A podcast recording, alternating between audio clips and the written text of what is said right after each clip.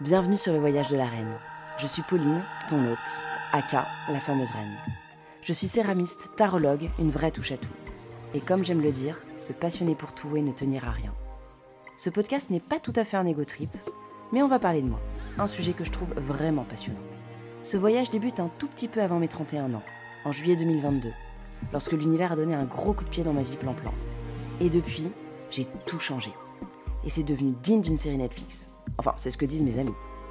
Et j'ai décidé de t'emmener avec moi dans cette aventure. Ma vie n'est absolument pas parfaite. Il y a eu de bonnes expériences, des moins agréables, mais chacune m'a fait grandir. Et je suis en chemin vers une vie plus alignée avec qui j'aime être. Et j'espère que ce podcast te divertira, résonnera avec toi et te donnera aussi l'envie d'amorcer ton propre voyage. En tout cas, c'est le but. Alors saute dans le train si tu es d'accord pour m'accompagner. Par contre, je te préviens, on ne connaît pas encore la date de fin parce que le voyage n'est pas encore terminé. Pourquoi me qualifier de reine? Patience, je te l'expliquerai dans quelques instants, mais je peux déjà te dire que c'est une référence au tarot de Marseille. On en parlera un peu d'ailleurs du fameux tarot de Marseille, mais dans un autre épisode. Aujourd'hui, je vais t'expliquer et te dresser le contexte de ce podcast. Il y a un an, j'ai vécu une grosse rupture. Enfin, c'était surtout un choc. Je le résume un peu comme un mélange entre Inventing Anna et l'arnaqueur de Tinder. Tu me diras, je vais pas me plaindre, ça aurait pu être un remix avec You. Si tu n'as pas les refs, ces trois séries sont toutes disponibles sur Netflix. Après dix ans de relation, j'ai dû me reconstruire, réapprendre à vivre seule, revoir mes projets d'avenir, me recréer une vie sociale, recroire en l'amour. Ça, c'est pas encore fait. Et tout ça alors que je venais à peine d'entamer une formation dans le but d'une reconversion professionnelle dans la céramique. Mais c'est la vie, comme le chante Camilla Cabello et Ed Sheeran.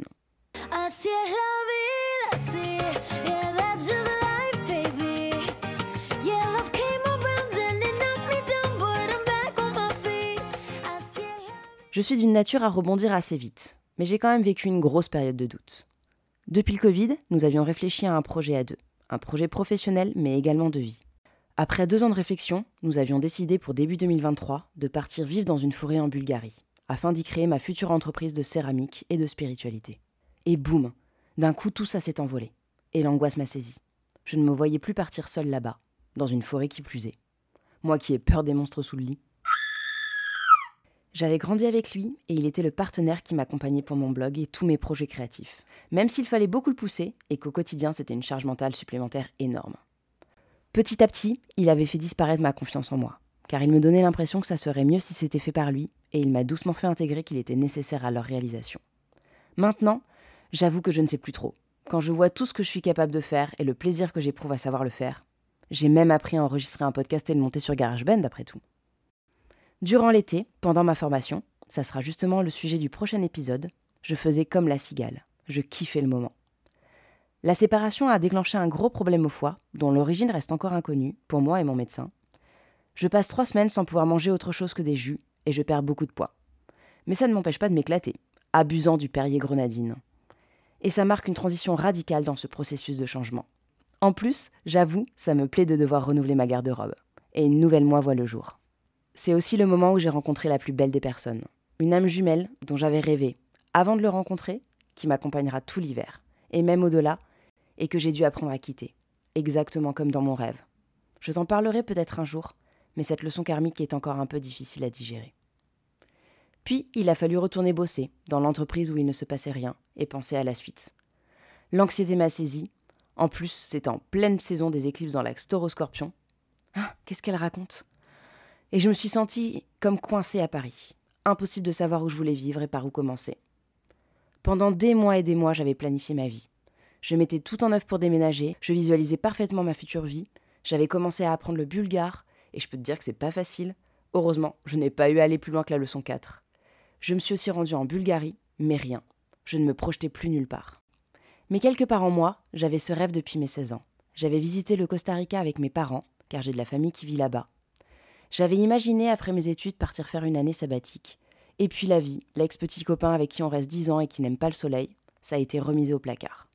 Alors, la première chose à laquelle j'ai pensé en me séparant, c'est que j'étais encore jeune, libre, que j'étais dans une période de transition.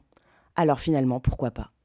Bon, là tu te dis, waouh, un an Alors, ne nous emballons pas. Maintenant j'ai 30 ans, un bébé chat, même si la veto le qualifie de pré-senior, mais tu vois ce que je veux dire. Et puis bon, j'ai construit plein de doutes et de peurs. Je n'étais jamais partie en voyage seule, je baragouinais trois mots d'espagnol et je n'avais pas de gros revenus. En novembre, en pleine période des éclipses donc, mais surtout de doutes et de grosses remises en question, les cartes m'ont dit de faire le deuil de mon projet professionnel pour l'instant, de faire mes valises et de me casser. J'adore quand elles sont cash.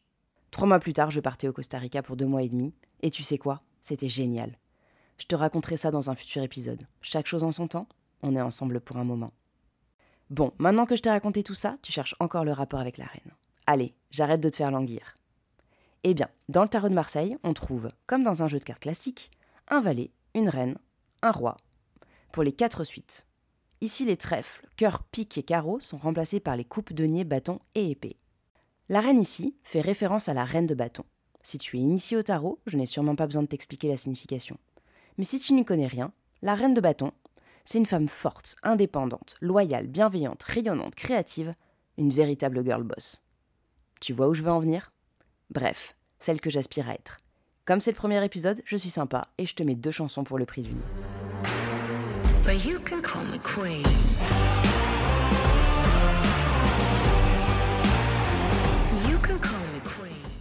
L'année dernière, en novembre, je me suis même fait tatouer cette carte par la talentueuse Sarah Croche comme un petit pense-bête quotidien.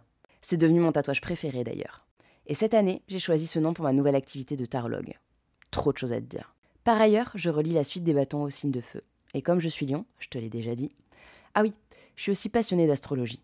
On en parlera, t'inquiète. Enfin, si tu n'as pas quitté le podcast en te disant que tu étais tombé sur une dingo.